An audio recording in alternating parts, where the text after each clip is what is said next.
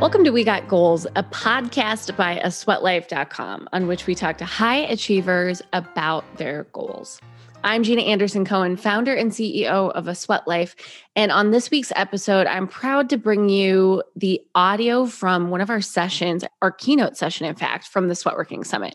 This week, you'll hear from Nicole Cardoza, who is a force of nature.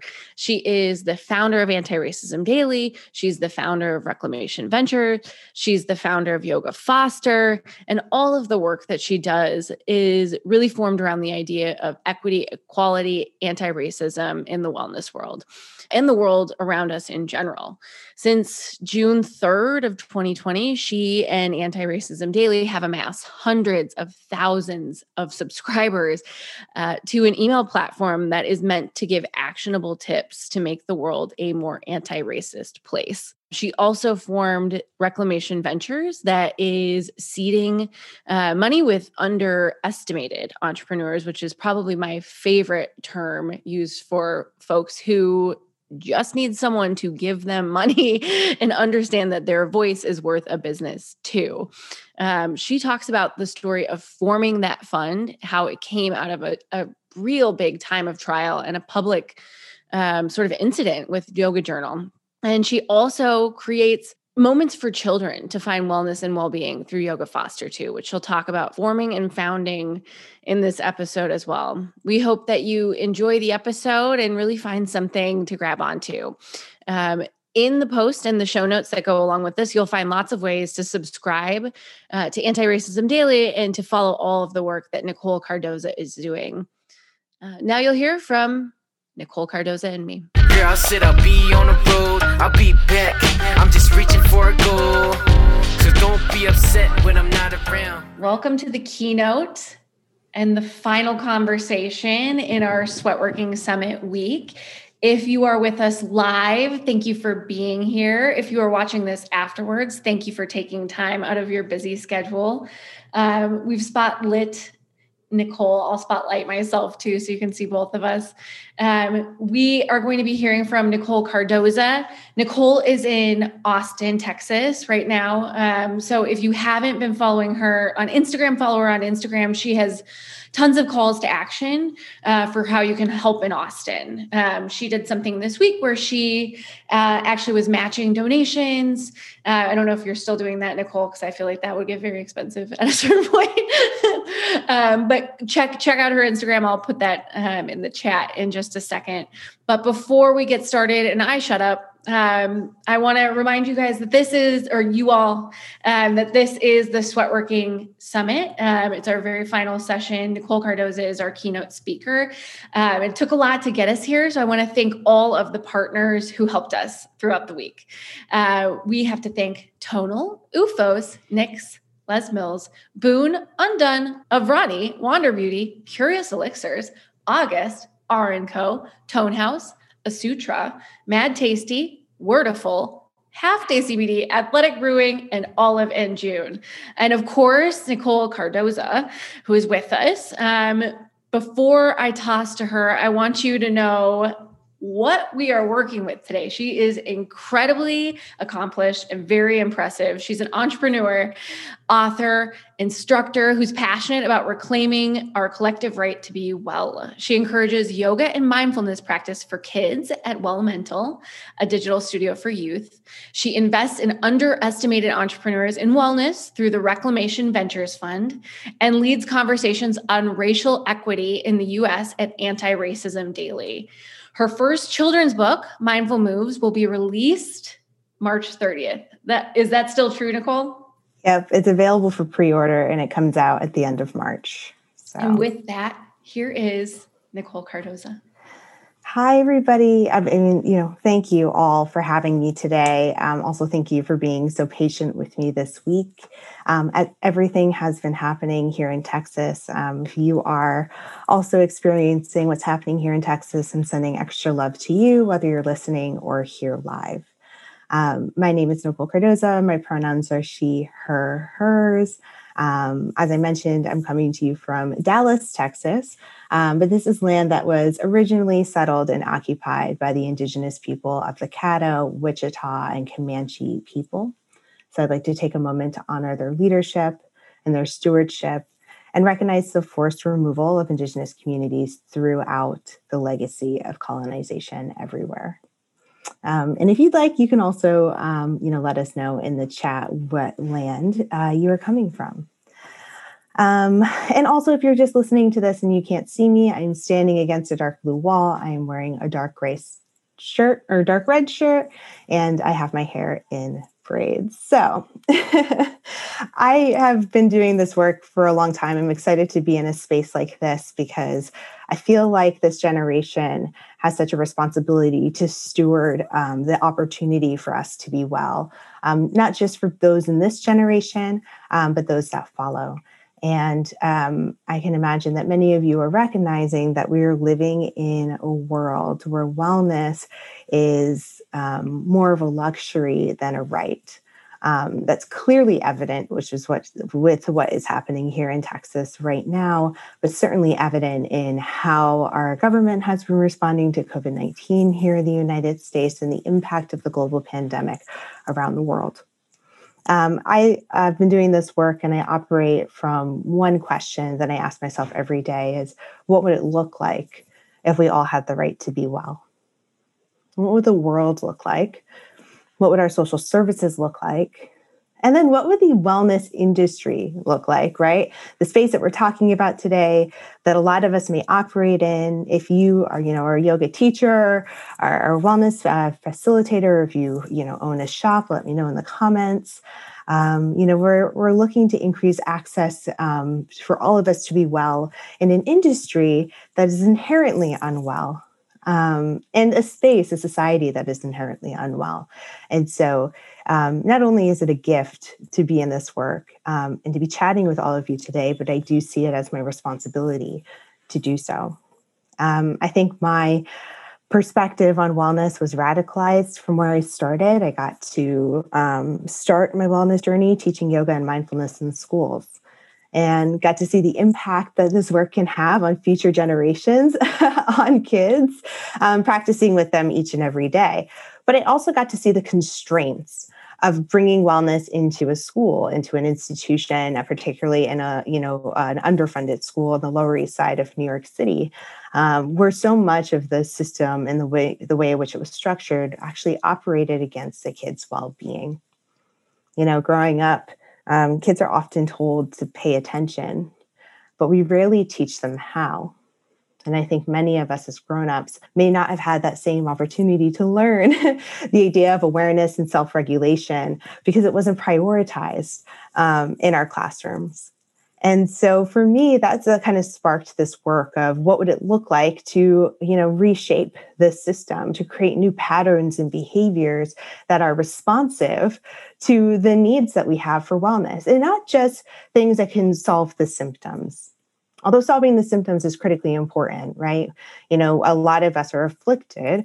Um, you know, our, our emotional wellness, our physical wellness, our spiritual well being is impacted by the world in which we live in. And we certainly deserve resources to alleviate those symptoms. And I like to think about that and taking it a step further is how can the work that I do, how can the work that we do, how can we show up in our practice actually change the system for good? right? Eliminating the need for us to alleviate the symptoms that we see. And so those are the two spaces that I've been occupying. Um, and I'll share a little bit of what I've learned. Um, and I think that, you know, as we go through both this talk and our work moving forward, it's always asking ourselves that same question What would it look like if we were operating in a system where we already had a right to be well? How would that change our work? How would that change how we show up? Um, so the first, I, I, I run a couple of different organizations because I'm really interested in finding different models and communities that can help answer this question. Um, and so when I started building Yoga Foster, which is now Wellemental, um, our first thing that we looked at was how do we redistribute resources in order to make wellness more accessible. Um, because here's the thing is that we all have the resources the resources are available for all of us to be well the challenge is that they're inequitably distributed. Um, that's an abundance mindset that I like to take when I do this work. Let me know if that resonates with you in the comments um, or if you have any questions on that. Um, but I've seen that, you know, there is enough for all of us to be able to have access to well being and wellness. What we need is to create models and systems and behaviors that help to redistribute those resources. So at Yoga Foster, um, which it was at the time, it's Wellemental now, um, at, at Wellemental, our first thing that we need to, to do is understand how can we create, you know, practices that can help alleviate the symptoms um, of what of how kids feel in the classroom right? And how educators feel in the classroom and how parents can feel when they're engaging in the school system. Um, one of the things that we found was really simple is that in order to facilitate a yoga and mindfulness practice in a safe and healthy way we needed yoga mats. Um, you know, or at least offering kids a safer place to practice. Um, yoga mats are really helpful. I think many of us may know if you practice yoga, um, you don't need a yoga mat to do it when you're doing the physical parts of the practice. Um, but in schools, they're particularly helpful. Um, schools have really hard floors. They're oftentimes not cleaned like quite frequently. So, and it helps to create a physical space, an actual space with four corners that a child can call their own that a child can associate with grounding down and taking deep breaths. And so, not only did it have a use case from a physical perspective, right? Um, you know, help with knees and have a, you know, a, a cleaner place for uh, kids' feet to go with socks on, but it also created space. It helped establish boundaries. It gave children a physical idea of the concept of agency, it was a way for us to identify something that's harder for us to understand, even as grown-ups, is the boundaries, the difference between the inner world that we carry inside our bodies and the world that is around us. is really important for kids to understand because they're oftentimes operating in an educational system that is doing things to them right? That they have little agency into. And so mats became really important to us. If you've followed our work, um, we've redistributed hundreds of thousands of yoga mats um, from individuals, from communities, um, from major brands, and resent them to schools um, that was a really powerful way, just a very simple example um, to me of the abundance that is in our space. Because, um, one, there's a lot of yoga mats. On average, every person that practices yoga owns four yoga mats. You know, they get one when they start practicing, they might get one for Christmas, they might go to an event and get one that has like a branded label on it, and then they might buy the one that they love. And most people that practice only use one yoga mat at a time only have use for one. Um, and so we knew that there was a lot of physical mats out there. There's also an abundance of care in our community, in the wellness space. All of us seem to care um, not just about social issues like access to well being um, and the inequities in wellness. We also tend to be very environmentally conscious individuals, and there's an abundance of care there that changes our behaviors. So when we started having conversations about yoga mats and we said, hey, we'll take one of your gently used yoga mats, we'll send them to a school, people were like, this is great because I care about this issue. Because there, until recently, there was no way to fully recycle a yoga mat. And even that is a very limited, it has to be a certain kind of mat built in a certain way. Um, and so as we continue to do this work, you know, that abundance of care, that community-based mindset to me is one of the most powerful ways that we can transform this space because it takes community care for all of us to be well. Otherwise, wellness can remain an individual practice with individual goals right? If we operate off of the assumption that this practice is designed for one of us to wake up one day, for one of us to buy a yoga mat, for one of us to bring it home, for one of us to move around on our bodies, for one of us to drink our juices or take our bubble baths or whatever is right for your practice, it creates a relationship where we just we think that this industry, this work starts and ends with our body, right? That's inherently untrue even some of the most personal forms of your self care can't happen without the community, right? It's easy to forget that. You know, I mean, we're seeing that here in Texas right now. I mean, it takes hundreds of hundreds of people to make sure that we have the water that we need for our baths, to power the grid that gives us the lights for us to be able to lead our practices, to see, to charge our phones where we might stream some content, right? Um, and when we start looking at those systems that hold those things in place that that encourage us to be well, um, there's oftentimes a lot of inequity in people along the way that don't have the same opportunity. And so I like to think about the abundance of care, the abundance of resources that we have in this space. Um, it was a really beautiful way to start our work at Wellemental. Um, and it drove me to take a step further because as the organization grew, um, you know, I got to see we kept coming up against the system and what the system expects from wellness, how the system defines wellness. Um, and I got to see that really firsthand as well by being a Black woman running an organization. Um, you know, I'd love to hear how many other entrepreneurs are on this call, but entrepreneurship generally is in an easeful journey for many. it can also be really challenging if you have a marginalized background or identity. So, being a Black woman, running a nonprofit, also being young, um, came with all of its challenges you know i would walk into meetings and spaces where you know people didn't think that i was actually running i was running my company. I remember once i walked into a room and they said that they were waiting for the founder to show up and they assumed that i must have been there on behalf of the organization or on behalf of the founder but it was it couldn't have been me which still like blows my mind because i was the only person on the invite and the only person in the conversations leading up to it.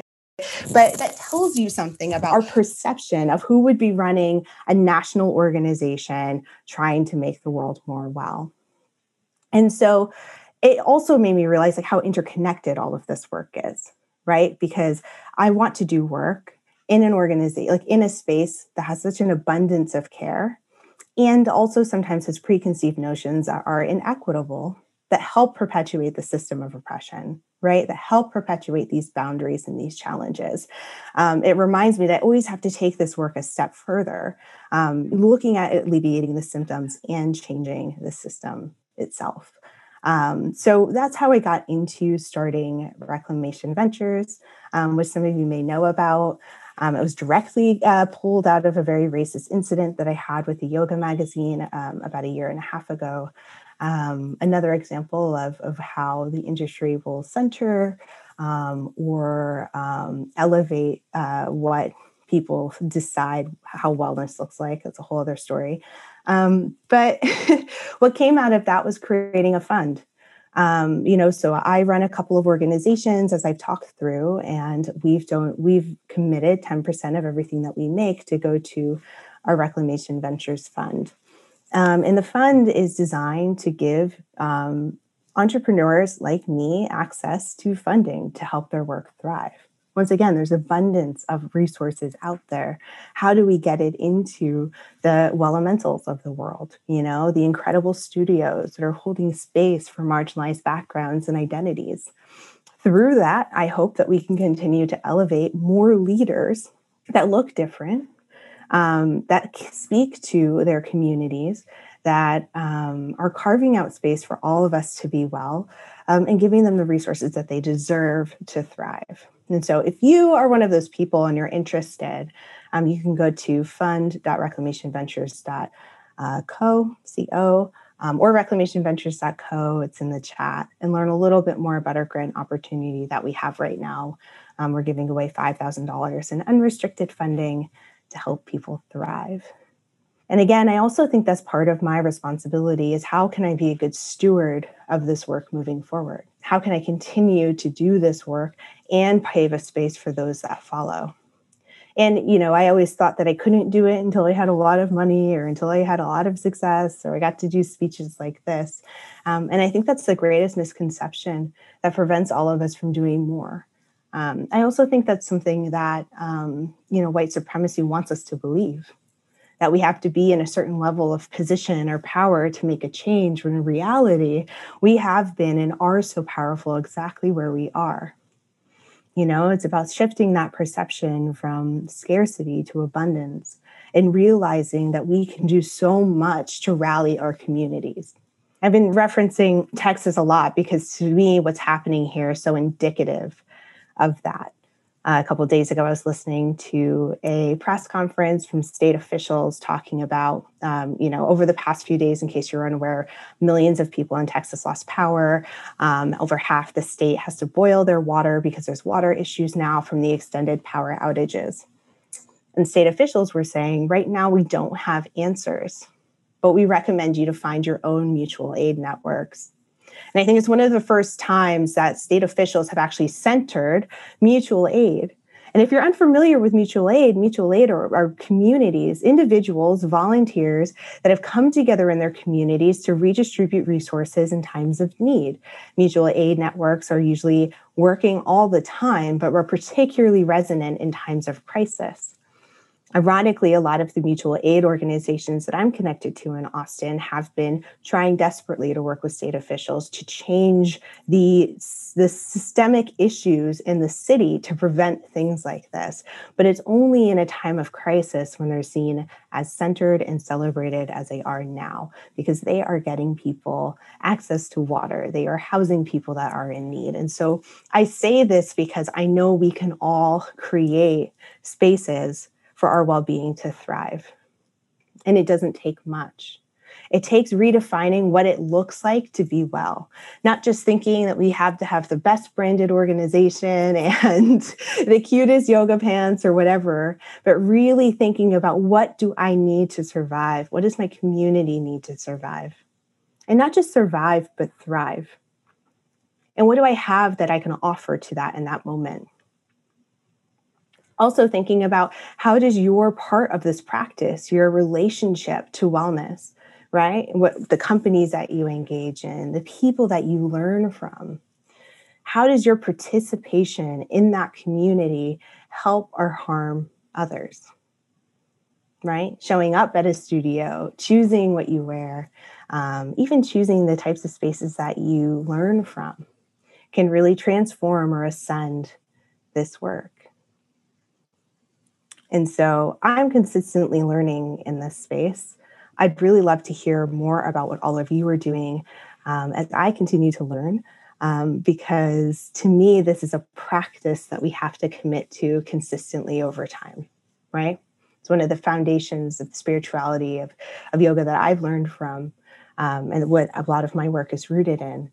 Um, is how can we be committed to this consistently over time with enthusiasm so we can continue to learn and engage and practice with one another, to be in this practice with each other every single day, especially when it gets tough, especially when it feels like resources are scarce, because that is where we can actually make the most change to help people in that moment and to create a new system.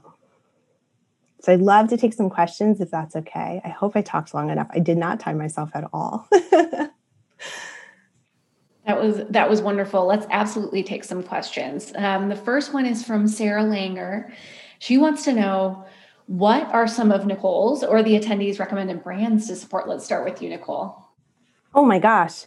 So if we're thinking about like wellness brands, I think it really starts with detaching ourselves from the idea of brands. I think about like what people should I be in, in community with. Um, so, what are some of the incredible teachers that might be in your physical community or um, are you feel related to based off of your identity? Um, and I would start there with people. Um, I'd also look at brands that are, if you're looking at clothing, really looking at fair trade and ethical clothing. Um, I also really appreciate brands that are inclusive in terms of size.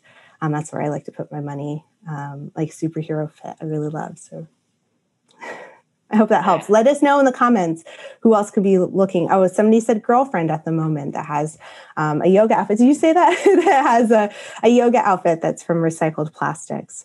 Um, yeah. Let's find some more questions. I know there have been a ton.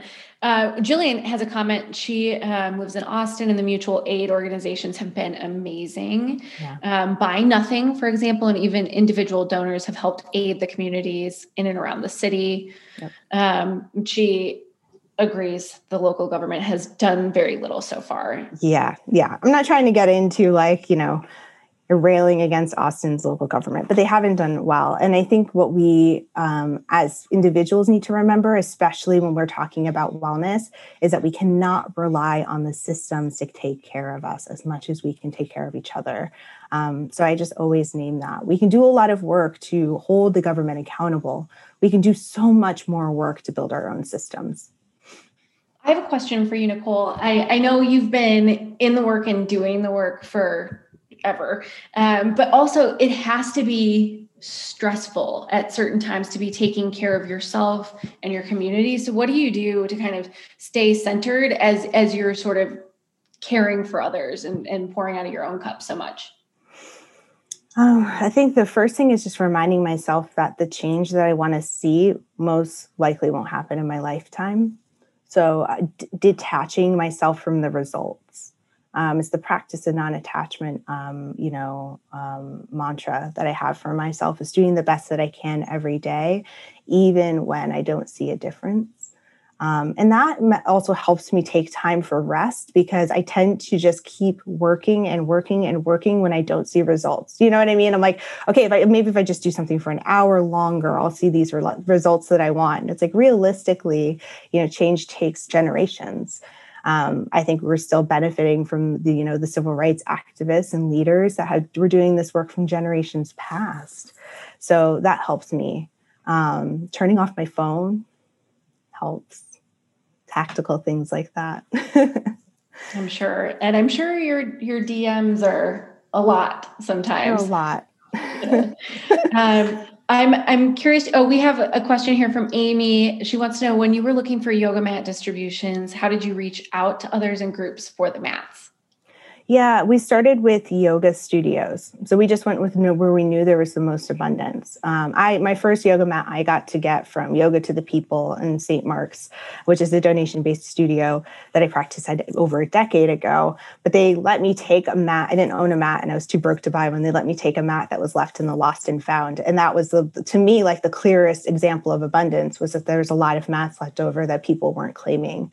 Um, so we had yoga studios host mat drives for us, which was really helpful.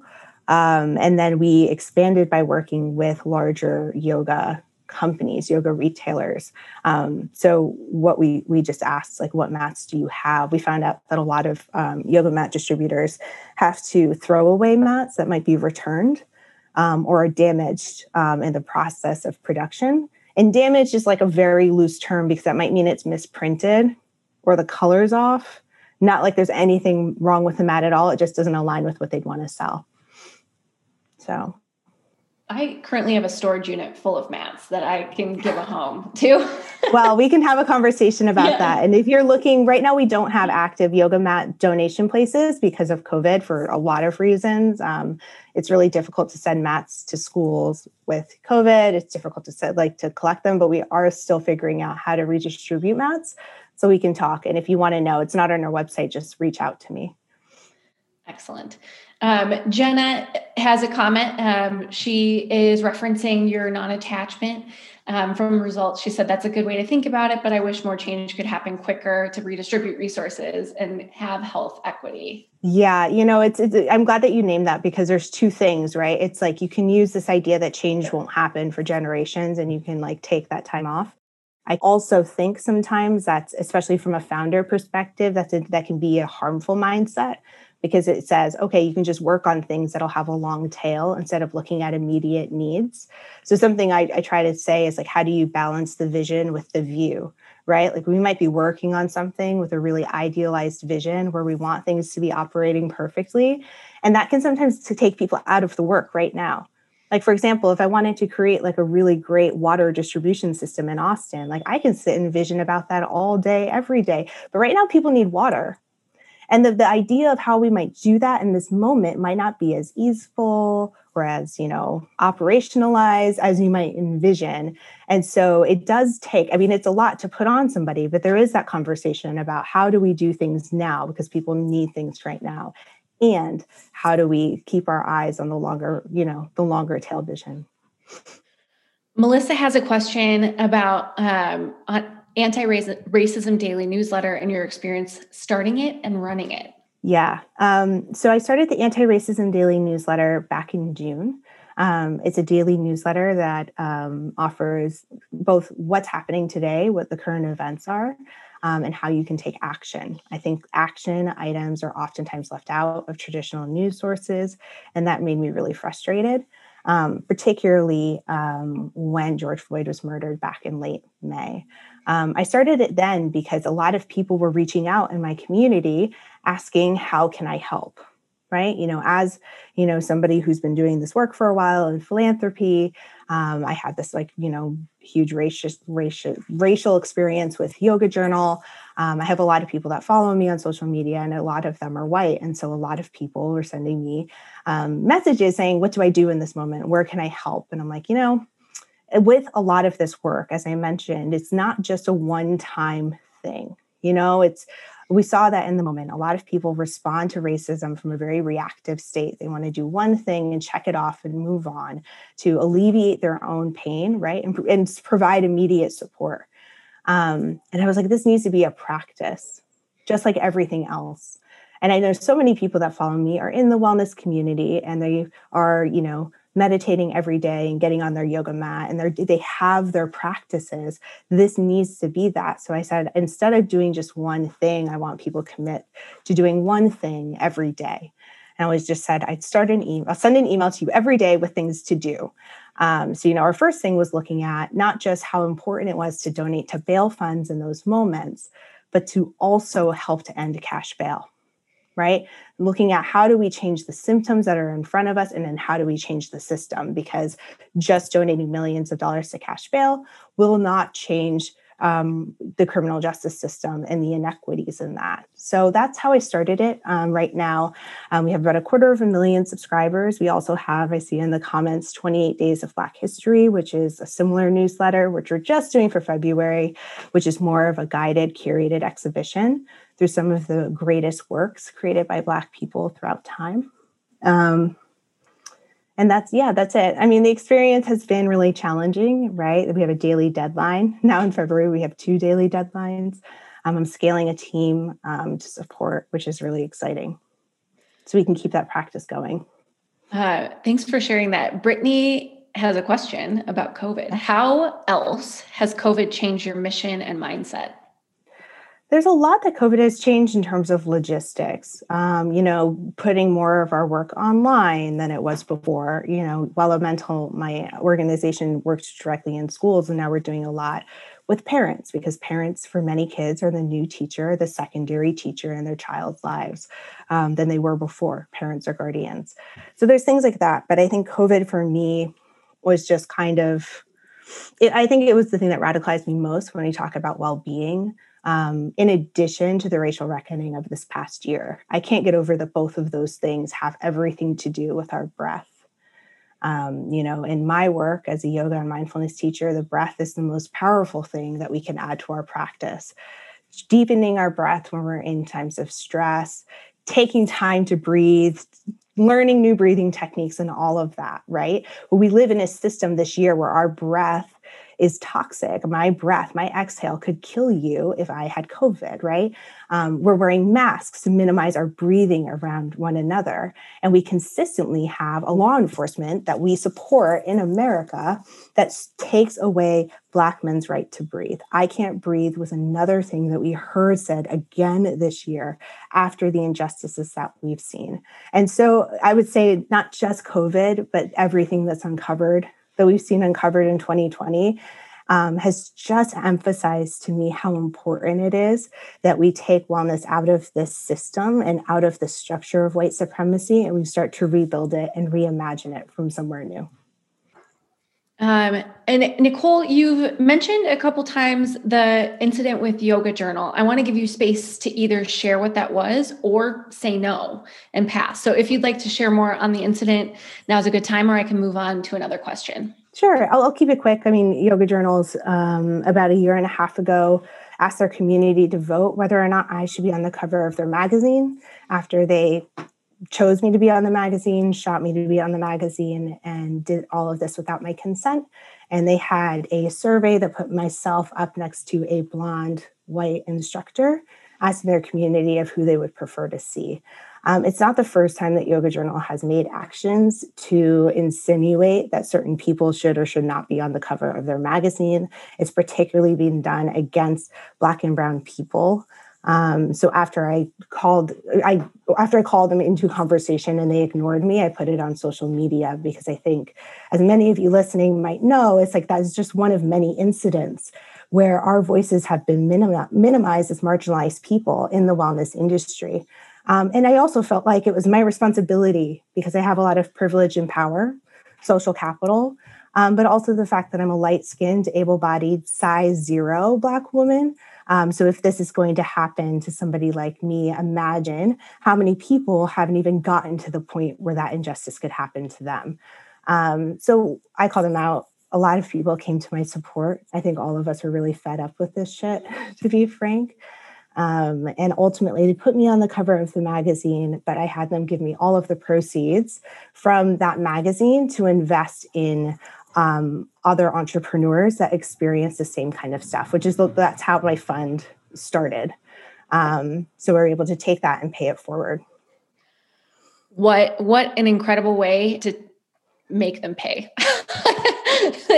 um, I, would love to hear a story of one of the entrepreneurs that you've helped to fund. Can you can you share any of those? Yeah, uh, so we've given money to over 100 individuals over the past year. Um, we do two things. So we do impact grants. We have a grant round out now that's 5K to um, individuals who are making wellness more accessible. Um, one of the people that we supported is Octavia Raheem, that runs a yoga studio, uh, was a physical yoga studio, is now a virtual yoga studio in Atlanta called Sacred Chill West. And a big part of her work is ensuring that other Black women have the opportunity to not just practice, but to um, become a teacher.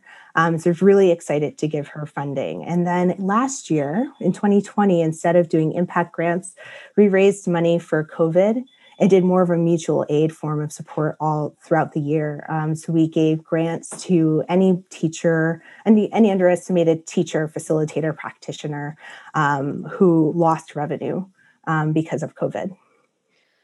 That's incredible. And I, I want to make sure everyone who's here with us right now knows that we have Nicole for, we'll ask probably 10 more minutes of questions.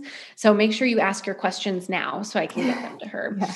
Uh, and Jenna had another question. She wants to know beyond yoga mats, how can we help redistribution of resources? Oh my gosh, there's so many things. The first thing I would think of is time is oftentimes our most abundant resource um, because we can do a lot even if we don't use much of it. So I would say if there's wellness practitioners that you really love or wellness leaders that you really love, um, make sure you're following them on social, like and comment and save their stuff. I know that might sound um, simple, but it can make a huge impact. Um, giving money is great. You know, consider that wellness and well being is mutual aid in your communities. It's access to water and shelter and housing as much as it is access to a practice. Um, volunteering in the same respects can be really critical. Um, and then you're already spending money, you're already spending time, you're already spending energy in spaces around wellness. So see what you can shift to make a greater impact too. So Amazing. It, was it just a general question, right? Not just mine, right? Not just like my work. Uh, it was general, but would okay, love to great. hear um, any any ways we can support your work too. For my work, I feel really resourced. I think the greatest thing is amplifying the work that we have with the people that may need it. So, if you can read about our fund um, and the grant opportunity that we have now and share that with somebody who's inspired you, we'd love to hear about their work and hopefully we can support them.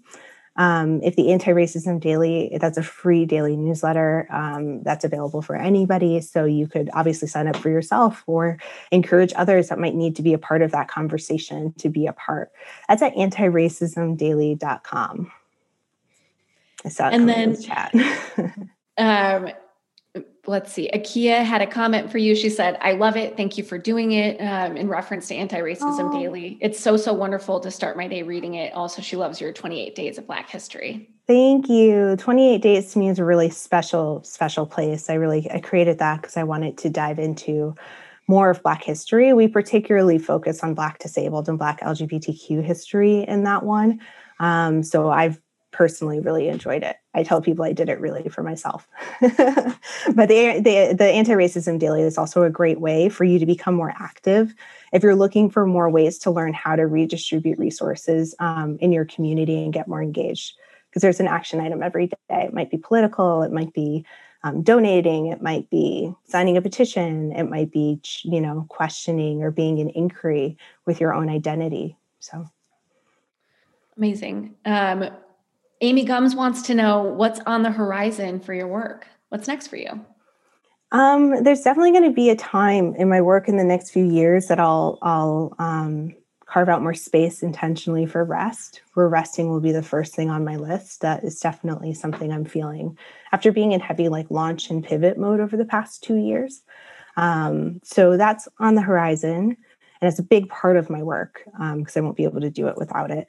Um, we're also scaling our fund. Um, so right now we have four different impact grants uh, scheduled for the year, um, but pretty soon you'll hear about more funding opportunities and more investments that we're making, um, which I'm really really excited about.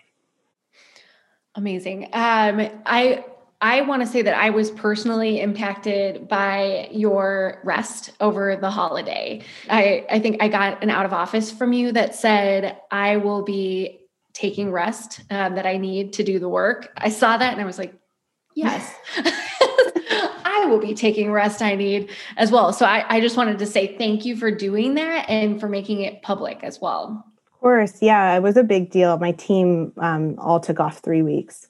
And I thought that was really important to do, um, not just for myself, but to model it for the people I work with because I don't model it well for myself. And so I've really tried to be mindful that for, of that as quickly as our organization is growing. Um, so. Shana has a question. She wants to know any advice for new entrepreneurs or people who are just wanting to start their journey. The biggest thing is to start. Um, if you're waiting for the right moment, the right infrastructure, the right brand name, none of that's going to come. At least for me, like I've never felt like I was like, it's the right time to start something. Um, it's just what's necessary. So I would say start it. You know, if you're working a full time job and you can commit half hour a day, you'll be surprised about how much you can do. Um, the second thing is not try to be like anybody else. Um, it's really easy to feel like your entrepreneurship journey has to look like what's celebrated. Often, what's celebrated comes from significant power and privilege that is not available to everybody. I don't know you or your identity, but that was a big thing for me. I thought that I had to have everything as nice as people that had a trust fund and $2 million in a seed round without a deck kind of thing, um, which wasn't true. Um, the biggest thing I think that's happened with COVID right now, too, is that we're all looking for authentic ways to connect with one another. I think we're going to see a shift away from like very sexy wellness brands that we used to see to people being really excited about joining somebody on an Instagram live that has no website, that you send somebody a Venmo. And I'm, I'm really excited about that. Um, so just do it. That's what I'd say. Do the thing. Shana. Do the thing. Um, Erica had a comment, and um, I want to pivot it into a question too. Erica is really appreciative of Anti Racism Daily, and she really appreciates the action items. How important was it to you, Nicole, to make that actionable every day? And do you ever have to reach for the action item? Critical. So I actually start with the action item um, before I do the work. Everything else in the email after the action item is secondary to me um, because I think it's easy to be a passive part of you know of this generation. It's easy to be passive when you're reading the news and think oh this sucks. I hope somebody fixes it without realizing that that person is you and me and us. Like all of us need to be engaged in that. So I, I you know if you get the email you'll see the first section is the action item and then after that is the the article and I have people that say, like, I'm so sorry, I didn't read it, but I took action. I'm like, that's all I care about, really.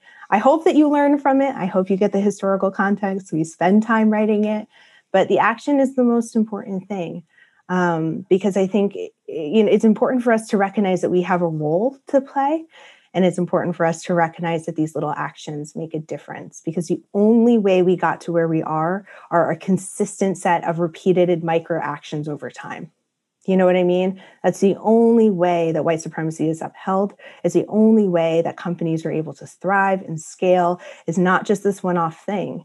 And so the only way that we change is by changing those actions. I love that. And the, and the words we think as well are, are so important um, too. Is there a, a question we can kind of ask ourselves um, to continue to check um, our own privilege? Yeah, um, you know, it's like I would always ask, like, how if a, if a thing is new to you, like if a if a conversation or an event is new, an issue that's happened, controversy, if that's a new conversation to you, I always say, like, ask yourself why, like, what what privileges were you granted in your life to not know about that? I didn't have a clear understanding of how cash bail worked until a couple of years ago. And that's such a privilege for me because there's not that many people in my family that have directly been impacted by the criminal justice system. I haven't had to navigate that on a firsthand basis. You know what I'm saying? And so it's like, okay, what else might not might not be aware of just from that privilege? Um, and we all have privileges on not being aware. And then on the flip side, it's like, what privileges can we leverage to make an impact in those moments? That's wonderful, Nicole. As we sort of conclude our time together today, um, would love to hear any parting thoughts or anything you want to make sure we know about you and your work. I think the parting thought that I would leave is that right now we have such an incredible opportunity to make change. I think what we're seeing right now, the the level of instability that we're seeing right now, you know, both from a social, economic, health, political space, is because we are constantly challenging these systems and they're about to go through rapid change. That that change can go one way or the other which people need to remember because there's a lot of actors right now that are taking actions that might not agree with how you want to see the world change. And so know that there's hope in there. You know, know that when there's that much space or there's that much friction, that energy can create change, right? Um, and this is the time to be re- reestablishing and reimagining the world that we live in. Um, so I say that and I say start small, start in your community, not just where you live, but the people that you feel connected to, who's your family, even if they're all across the world, even if you've never met them before, start there. I love that. I, w- I was writing that down. When there's that much friction, energy can create change. Yeah. Um, we're so grateful, Nicole, uh, that you were here with us, that you closed down Sweatworking Summit. Um, I'm so excited. Thank you. thank you for being here. Um, I want to invite everybody who's here, who feels comfortable, um, to come off mute and just say thank you to Nicole. Oh, thank you. I'd love to see you all. And I, I just realized I can see a couple people in this gallery. Yeah, we can go into gallery view if you want to uh, show your cam. Um, I'm gonna. I'll count to three. Why not? I'll do Thank it for you. us. One, two, three. Thank, Thank you. you. Thank you. Thank so you. And Thank I'm going to hit end. This has been an incredible week. We are, again, so, so grateful to you, Nicole, and to all of you throughout this Sweatworking Summit. We hope you take something important, big, new, meaningful uh, out into your regular life. Here I'll sit, I'll be on the road, I'll be back. I'm just reaching for a goal. Don't be upset when I'm not around. Just know I'll be back, so no need to frown. Thanks for listening to another episode of We Got Goals. Thanks to Nicole Cardoza for being a part of the Sweatworking Summit. For you, our listener, for all of the attendees of the Sweatworking Summit. For Ryan Barayuga for the video production, and for Ryan Deffett for audio production.